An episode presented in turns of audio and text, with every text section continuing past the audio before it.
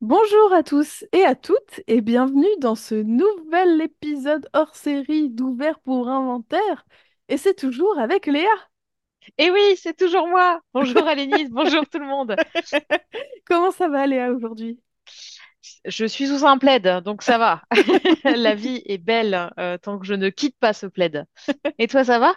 Oui, oui, moi ça, ça roule. euh, J'ai eu l'occasion d'aller au ciné euh, récemment, donc tout va bien. Et d'ailleurs, en parlant de ciné, évidemment, aujourd'hui on vous parle d'un film euh, qui est toujours en salle, puisqu'il s'agit de Pauvres créatures réalisé par Yorgos Lanthimos. avec Emma Stone, Willem Dafoe, Mark Ruffalo, Rémi Youssef, et dans lequel on ne retrouve pas Pedro Pascal. Parce que en allant le voir, je disais à mon compagnon, Ah oui, en plus, il y a Pedro Pascal. Pas du tout. Il n'est pas dans ce film. C'est pour ça que t'as détesté autant ce film?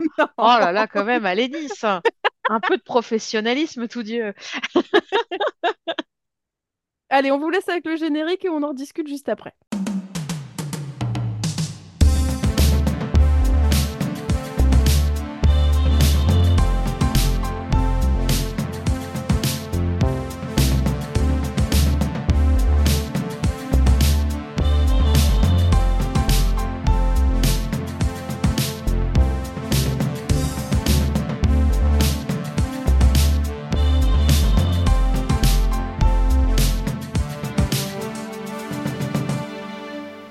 Les films, ça sert à ça, euh, à apprendre à vivre, à apprendre à faire un lit. C'est vrai que t'avais annoncé qu'il y avait Pedro Pascal dedans. Et en Mais fait, oui, même à toi, je te l'ai dit, non?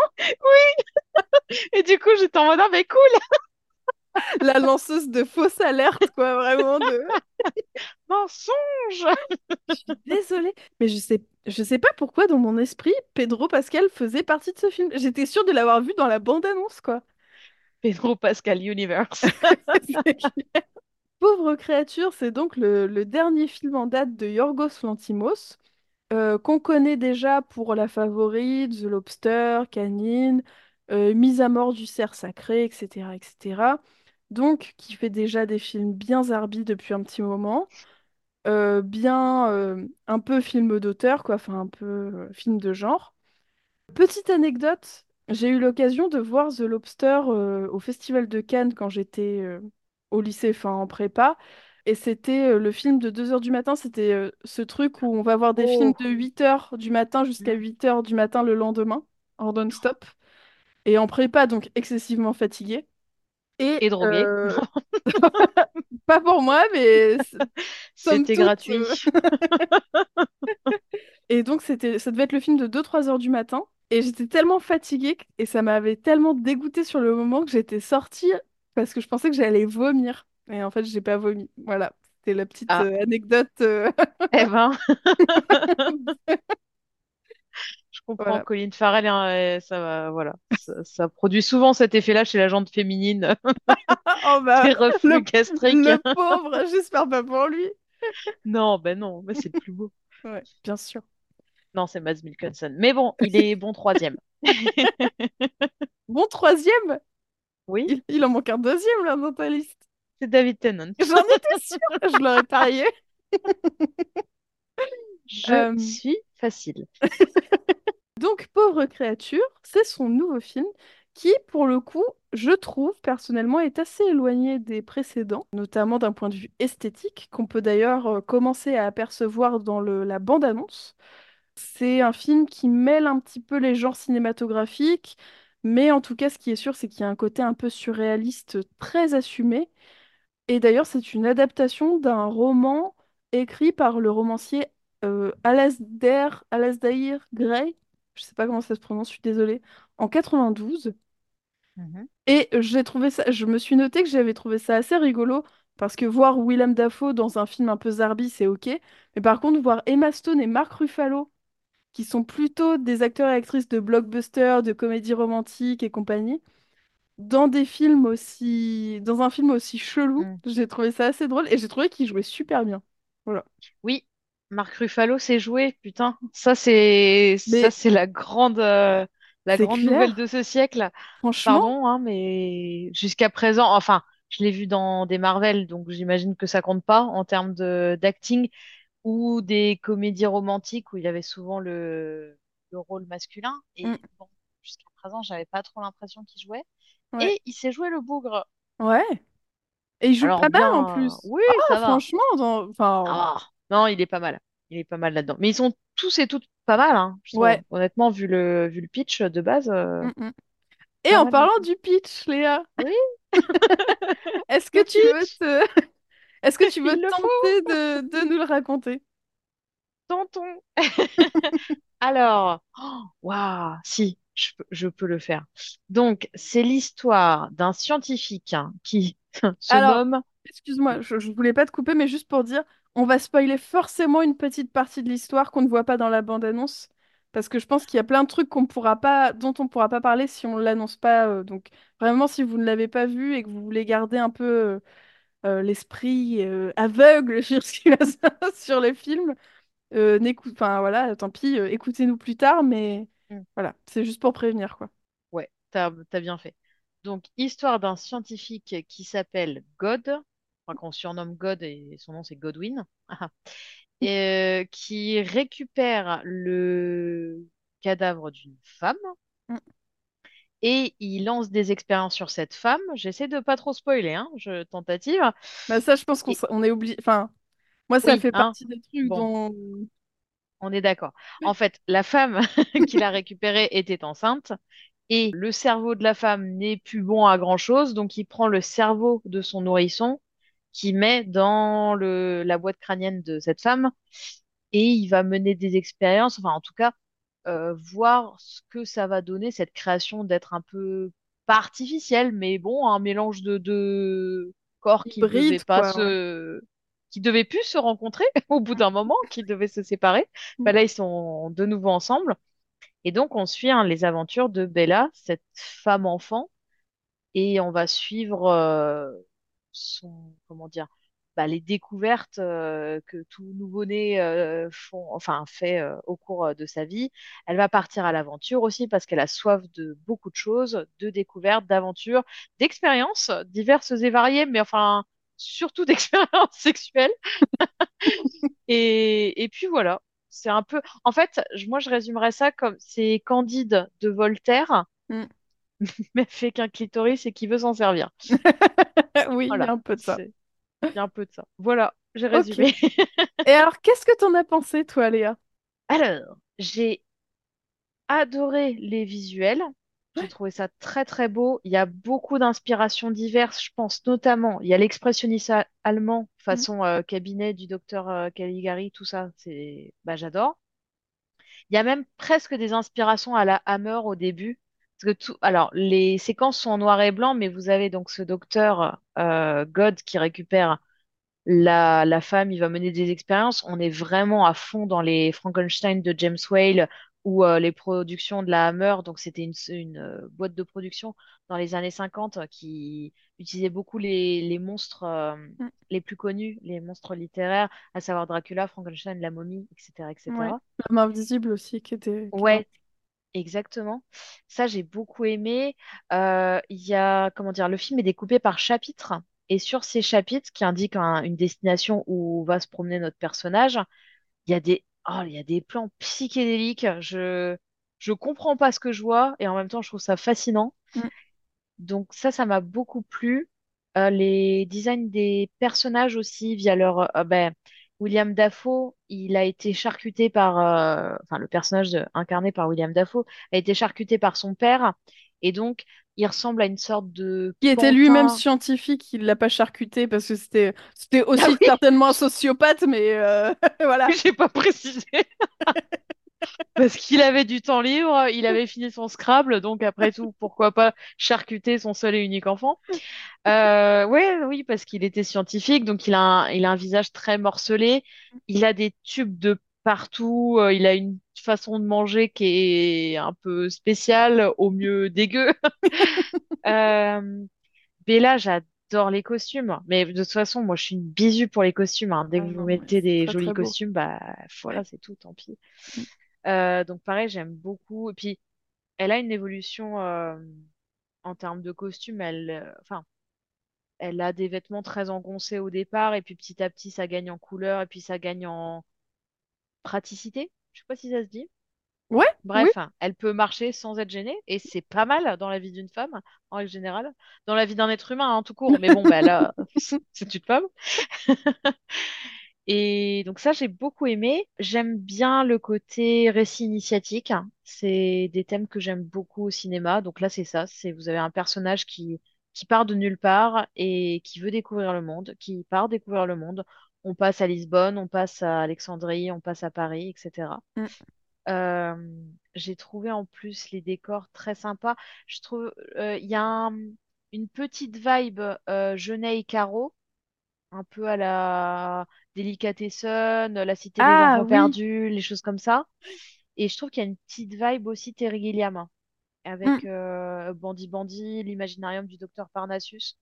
Enfin, c'est ce genre de... Un côté steampunk en même temps fantasy. euh, J'aime bien.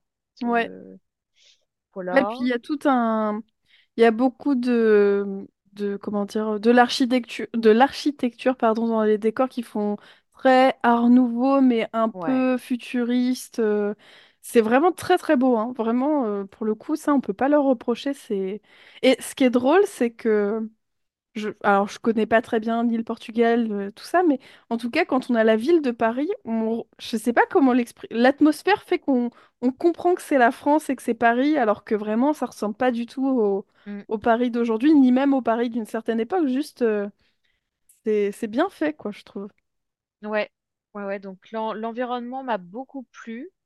C'est drôle aussi. Je m'attendais pas à rire autant, mais qu'est-ce que c'est drôle. Et parfois c'est drôle parce que c'est absurde, et parfois c'est drôle parce que c'est vrai.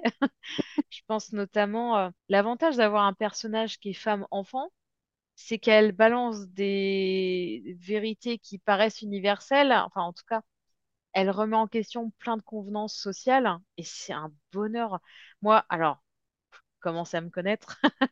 Euh, une de mes répliques préférées, elle est au restaurant en train de manger avec Marc Ruffalo, Ruffalo. Et puis, elle aime pas du tout ce qu'elle mange. Donc, elle leur crache. Elle dit, mais je vois pas pourquoi je devrais garder ça dans ma bouche. C'est dégueulasse. Et elle entend un bébé hurler au loin. Excusez-moi, je dois aller frapper le bébé. Il m'incommode. Et voilà. Et moi, ce genre de truc, bah oui, ça me fait rire. Et bon, on était cinq dans la salle, mais on a tous rigolé. Enfin, on a tous rigolé à plusieurs moments, euh, du, du film parce que, ouais, c'est drôle. Mm, mm. Il y a un décalage sympa. Et toi, t'en as pensé quoi? Alors, on a parlé de, de, de l'aspect sympa d'avoir une Oui, femme enfant. Parlons voilà, de maintenant. l'aspect moins sympa d'avoir un personnage Oui. femme-enfant. Bah, alors vraiment, moi je suis sortie du cinéma, suis, enfin, je suis allée voir le film avec euh, Gaëtan, mon compagnon, et vraiment quand je suis sortie de la salle, je pense que j'avais un peu envie d'être dans le déni, parce Mhm. que esthétiquement, j'ai envie de dire que tout m'a plu.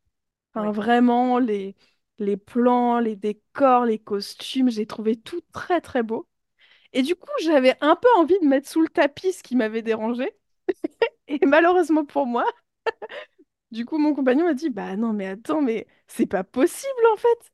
Et bah effectivement, en fait, le problème, c'est que on sait dès le début du film, ce qu'on n'apprend pas d'ailleurs dans la bande-annonce, et ce qui est ce qu'on apprend euh, par contre euh, au début du film, que en fait, Bella, c'est vraiment c'est un enfant dans un corps de Mm. femme. C'est pas une c'est pas une femme dans un corps de femme. Enfin, je veux dire, c'est voilà, c'est pas euh, quelqu'un de mature, c'est quelqu'un qui a encore euh, tout à apprendre, etc.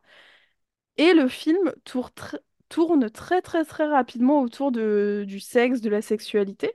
Par le fait que elle, elle le découvre et qu'elle a envie de d'explorer tous les, dé- tous les plaisirs, pardon, dont le désir sexuel et le, voilà, le, la sexualité. Mais il y a quand même beaucoup de personnages masculins autour d'elle qui en profitent, tout en sachant très bien que c'est un enfant dans le corps d'une femme. Mm. Et bon, euh, voilà, on peut sauter ça de la tête ou ne pas réussir à sauter ça de la tête pendant tout le film. Et, euh, et donc, c'est, c'est vraiment un, un rapport un, un peu particulier. Et donc, j'ai trouvé ça un peu aussi... euh, le, le film a été quand même franchement encensé Mm. et euh, a été montré du doigt comme euh, aussi euh, euh, une, un peu une ascension féministe. C'est vrai? Bah, en tout cas, moi, c'est ce que j'ai un peu lu à droite à gauche. Et je me dis, quand même, euh, clamer ça haut et fort, euh, c- je trouve ça un peu touchy, mais bon, euh, soit. Ouais. Et euh, contrairement à Priscilla, dont on parlait précédemment, là, on a vraiment en plus des scènes de sexe qui sont très nombreuses et très explicites tout au long du film. Et donc, on n'a pas vraiment un rapport du personnage féminin à son propre corps, à son propre euh, désir, à sa propre sexualité. On a vraiment un regard d'homme sur ces scènes de sexe. Je sais pas si je saurais bien l'exprimer, mais tu vois, c'est Non, mais si, je vraiment... suis d'accord. Il y a une scène, bah en fait, son éveil de sexualité, ça vient par la masturbation, ce qui Mm. paraît logique parce que, bah oui, c'est le corps que tu as à disposition, donc Ouais. ça va être ta première expérience. Mais c'est très peu euh, représenté, puis c'est représenté de façon comique. Et c'est vrai que le reste des interactions, euh, enfin, le reste des rapports sexuels, c'est toujours avec des mecs. Mm. Et même si de temps à autre, elle verbalise ce qui lui plaît, ce dont elle a envie, bah, hum, donc c'est difficile de faire une découverte de soi par le regard d'autrui, par le rapport intime que tu vas avoir avec d'autres. Enfin, Mm. c'est comme ce que je disais en introduction pour un petit peu vanner, mais moi déjà le principe de base, on nous dit que, enfin, elle veut découvrir le monde, elle veut partir à l'aventure et voyager. Mais en fait, à chaque étape, on se rend compte que ça tourne surtout autour des rapports euh, sexuels. Ouais. Et bah, découvrir le monde, enfin, ça en fait partie, mais à la limite, euh, je sais pas, moi, va voir les sept merveilles du monde. Enfin, quelque... Je sais pas. Quand je me dis je vais partir à l'aventure, c'est pas tiens, je vais m'envoyer en l'air sur un paquebot, tiens, je vais m'envoyer en l'air dans une maison close, tiens, je vais m'envoyer en l'air dans un jardin. Enfin, C'est clair. même si les, les décors sont sympas, mais Ouais. bon, c'est. Ouais. Ça, c'est vrai que ça m'a laissé un peu de côté. Puis mm. le, bah, le fait qu'on on nous dise que c'est une ascension féminine, en tout cas, on nous fait tout pour montrer ça. Le, le personnage qui prend sa liberté, qui prend son indépendance. Mais en fait, elle a toujours un mec dans sa vie Mm. et elle est toujours tributaire de la relation qu'elle a avec euh, bah, ces, ces hommes qui passent sur son chemin, en fait. Tout à fait. Et d'ailleurs, euh, vraiment big up à Marc Ruffalo qui, comme on le disait, joue très bien le ouin ouin boy, quoi. C'est Il est là en trop train de lui courir après, de, de, de chouiner partout. C'est extrêmement drôle. Et oui, oui, je suis, je suis 100% d'accord avec toi. Et d'ailleurs, elle est toujours... euh, En fait, c'est... C'est hyper étrange, c'est hyper paradoxal parce que à la fois elle, elle essaye de se connaître elle-même et de connaître le monde qui l'entoure, et à la fois, on sent que quand même, elle est toujours un peu, son corps est toujours un peu mépris- maîtrisé, limité, et étouffé par la main de l'homme euh, qui Mm. est sur elle, quoi. Donc c'est c'est quand même euh, hyper compliqué. Et euh, ça va de pair avec, je trouve, un manque de remise en question dans certaines, à certains moments du film, Euh, notamment à deux moments auxquels j'ai repensé en prenant mes notes. Le premier, c'est dans la maison close, lorsque la tenancière lui dit, enfin, lorsqu'elle a une conversation avec la tenancière et que en gros, elles expriment toutes les deux le fait que en fait, les hommes aiment, euh, euh, horrible à dire, mais faire l'amour avec des femmes sous la contrainte, c'est pas remis en question, c'est un fait. On balance ça comme ça dans le film et puis voilà. Ce... Tu vois, j'ai l'impression qu'on le développe pas plus, il se passe pas grand-chose de plus qui va dans un sens peut-être un peu plus même utopique, tu vois, de juste Mm. changer euh, cette donne-là. Et il y a un deuxième élément, c'est lorsqu'elle est à, Al- à Alexandrie avec euh, le mec du, pa- du paquebot, Ouais. euh, qui veut lui faire découvrir le vrai monde. Et donc pour lui faire découvrir le vrai monde, il lui montre euh, des pauvres dont les bébés sont morts, euh, voilà, qui sont vraiment dans les limbes en plus. euh, au en dessous d'eux, euh, même euh, au niveau de l'espace, quoi. Mm. Et c'est pareil. Alors, elle est très triste, les bébés meurent, et puis quoi, qu'est-ce qu'on fait? Bah rien, en fait. Il se passe rien de plus. C'est juste un état de fait du monde, et puis, même si ça l'attriste sur le moment, finalement, c'est jamais remis en question, c'est jamais remis sur le tapis, quoi. La scène d'après, elle est, enfin, elle euh, revient dans, sa chambre, dans son appartement, et elle prend tous les billets euh, qu'a gagné Marc Ruffalo pour les donner aux pauvres. Donc, elle essaye d'agir dessus. Mais oui, c'est vrai que c'est anecdotique. Mais moi, en fait, ces scènes-là, c'est marrant que tu en parles, surtout la scène d'Alexandrie. Moi, j'y vois vraiment cette construction de Candide, de euh, on part d'un personnage ingénu qui connaît rien au monde. Mm. Euh, il est super motivé parce qu'il pense que euh, le monde c'est magnifique, le monde c'est formidable, etc. Donc, il a une approche très utopiste, très optimiste du monde. ensuite arrive le moment où, bah oui, tu te rends compte, quoi? Il y a l'injustice qui existe et la pauvreté et Bernard Arnault? Et bah là, bol perdu. Et bon, bah effectivement, t'es plongé dans un profond désespoir, un truc de mais ça sert à quoi d'être gentil puisque de toute façon le monde est pourri? Mm. Et ensuite, elle remonte en mode, ouais, mais ok, euh, le monde est pourri, mais en fait, toi, tu restes dans cette euh, position-là parce que t'as pas envie de changer les choses. Et, euh, et en fait, oui, c'est facile de, de se complaire en disant, bah oui, le monde il est moche, donc euh, je vais rester aussi moche que lui. Ouais, Et je trouve, enfin, je trouve ça pas si mal, même si, bon, la, la fin est un peu, à mon sens, facile, slash, enfin, bon, je trouve que Candide, le côté euh, cultiver votre jardin euh, de banlieue tranquille, ça a ses limites, mais ouais, je trouve que dans le, comment dire, dans l'avancée psychologique du personnage, c'est assez intéressant. Mm. Parce que oui, elle passe de l'ingénue à la pessimiste, à la relativiste, à, enfin, elle passe par tout un, un tas d'étapes et qu'on franchit, je pense, plus ou moins tous et toutes, en fait, au cours de notre vie. Au départ, on est super motivé et ensuite on se dit, bah non, c'est vraiment trop pérave la vie. Et moi, quand je suis un peu dans cet état-là, le fait de voir un personnage me dire, bah tu sais quoi, fais du bien autour de toi parce que c'est quand même mieux. Enfin, que... je me dis, ouais, c'est vrai, vous avez pas tort. faisons ça. C'est ça. Bah, moi, j'aime, j'ai bien aimé suivre son évolution psychologique. Le Oui, côté rapport sexuel, etc. En plus, je trouve que c'est facile. Je trouve que tout va bien se passer pour elle parce que normal, quoi. Enfin, ouais, découverte de soi, c'est simple, c'est limpide et puis ça marche pour tout. Bon, ça, non. Enfin, pardon, mais non. Mais en revanche, je trouve que, ouais, son évolution psychologique est sympa à suivre.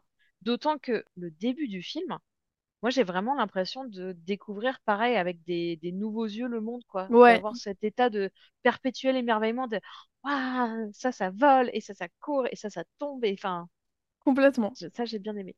Compl- ouais, je suis, je suis tout à fait d'accord avec toi. Toute la première partie du film, euh, Mm. lorsqu'elle est encore dans la maison à Londres, etc. Et même quand elle arrive à Lisbonne, euh, en vrai, il y a vraiment des trucs super chouettes qu'on suit avec elle en tant que spectateur. euh, qui sont très bien faits. Ouais, moi, c'est vraiment ces, ces, ces problématiques-là qui m'ont vraiment laissé en dehors. Et en fait, j'y ai pensé, notamment avec cet effet de chapitrage que j'aime beaucoup dans les films. Mm. Ça m'a fait penser à la plupart des films de Lars von Trier. Oh là là, oui. Bah ouais, Bah que oui, c'est des films qui esthétiquement m'intéressent aussi pas mal, mais alors au niveau des représentations féminines, euh, c'est dur, quoi. C'est vraiment... il y a euh, du boulot.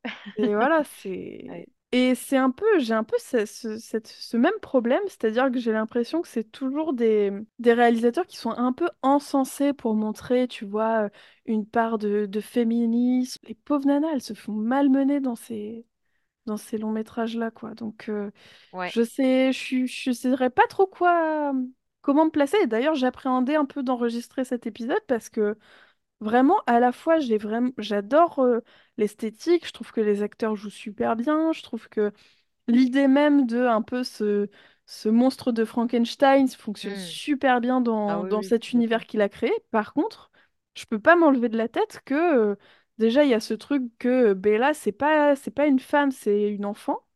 Mm. Et qu'il y a des... il y a certains trucs qui sont vraiment pas questionnés du tout à aucun moment et c'est servi comme ça sur un plateau et moi ça me dérange un peu quoi. Ouais. Voilà. Ben, après, concernant la partie de la maison close, je, je suis d'accord, enfin, je comprends le côté choquant. C'est vrai que la, la tenancière, elle, elle dit, hein, en gros, mais il y a des hommes, ça leur fera plaisir que tu résistes, enfin, que tu Mm. prennes pas ton pied. Et c'est vrai que c'est pas remis en cause, mais parce qu'en même temps, c'est un cons- enfin, c'est vrai. C'est, terrible parce que c'est vrai. Après, Ouais mais euh, justement t'es dans de la fiction, tu vois, c'est oui. le moment ou jamais où tu peux un peu euh, transgresser le réel quoi, je pense. Bah, d'autant qu'il y aurait pu effectivement avoir une réplique de Bella, parce que jusqu'à présent, elle n'a pas les codes. Donc, euh, elle débarque comme ça sans prévenir, elle euh, brise euh, tous les, tous les codes sociaux. Donc, c'est vrai qu'elle aurait pu avoir une réaction par rapport à Mm. ça, je suis d'accord. Mais c'est vrai que euh, je pense que l'axe euh, sur la sexualité dans ce film, il y a, y a un souci, Ouais. en fait. Il y a un souci et en plus c'est un vrai sujet du film, donc c'est dommage quoi. Tu vois, c'est pas un truc anecdotique. Encore, ce serait une scène, euh, voilà, euh, Et là, c'est vraiment très présent. Mm. Et je sais pas, je- j'arrive pas à le.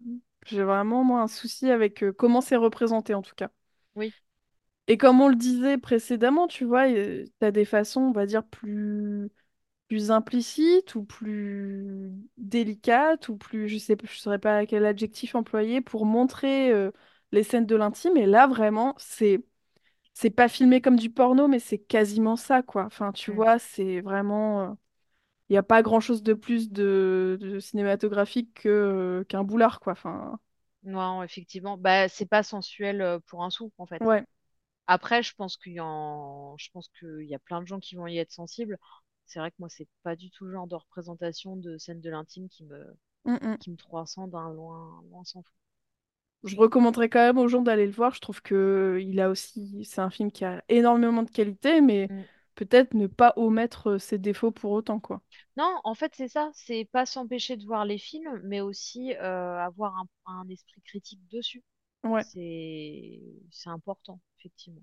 tout Parce qu'il y a plein de qualités là-dedans. C'est vrai que, encore une fois, hein, l'écriture, moi, je trouve ça dommage qu'un personnage qui veut découvrir le monde, ça se fasse juste par le biais du rapport intime. Bon, c'est un peu limité. Puis pareil, si le film se veut comme euh, oh là là, euh, une jeune femme qui, euh, à la force de ses bras et de ses pieds désarticulés, récupère sa liberté et son autonomie, bah non, au final, c'est pas, enfin, la promesse n'est pas tenue, Mm, à mon mm, sens. Ça n'empêche le film d'être assez distrayant Mm, euh, par pas mal de, pas mal de moments. Puis bon, ouais, costumes, prestations, etc. Enfin, tout y est. Tu passes un bon moment, mais c'est normal et c'est même euh, bien d'avoir un- des questionnements parce que je pense que le message est, est pas clair derrière. complètement. Sur ce, on passe Allez, à au reco, ça te va? Ou tu allez. voulais ajouter quelque chose peut-être euh? Non, non, non, mais non, non, non, c'est bien. Ah, les animaux, les animaux mythiques, ça c'est marrant. Si vous voulez voir des, des poules alliées à Ah des, oui, à des bulldogs, si vous voulez voir, enfin, des oies avec des corps de chat, enfin, voilà.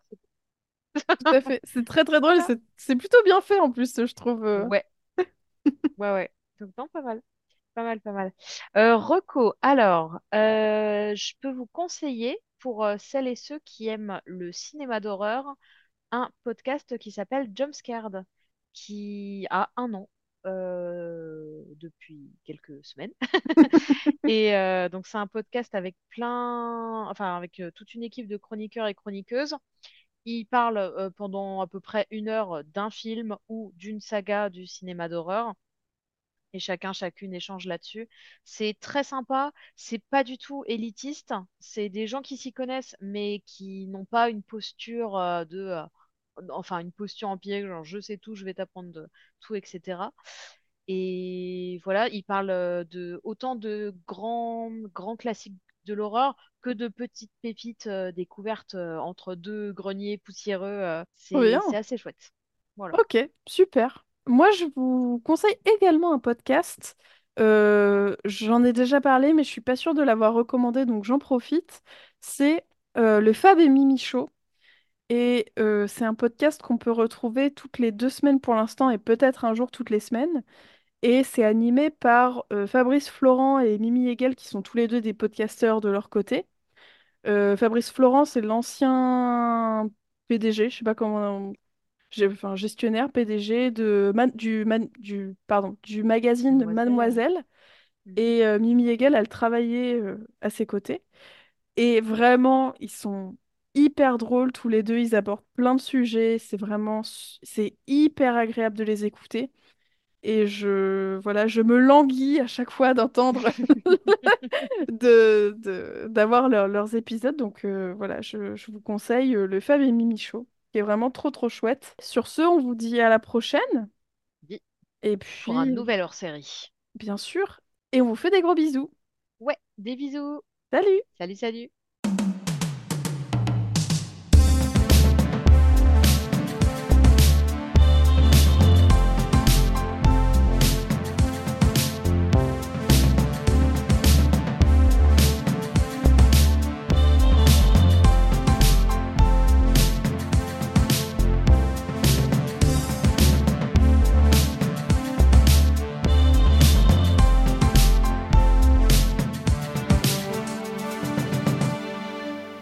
Les films, ça sert à ça, euh, à apprendre à vivre, à apprendre à faire un lit.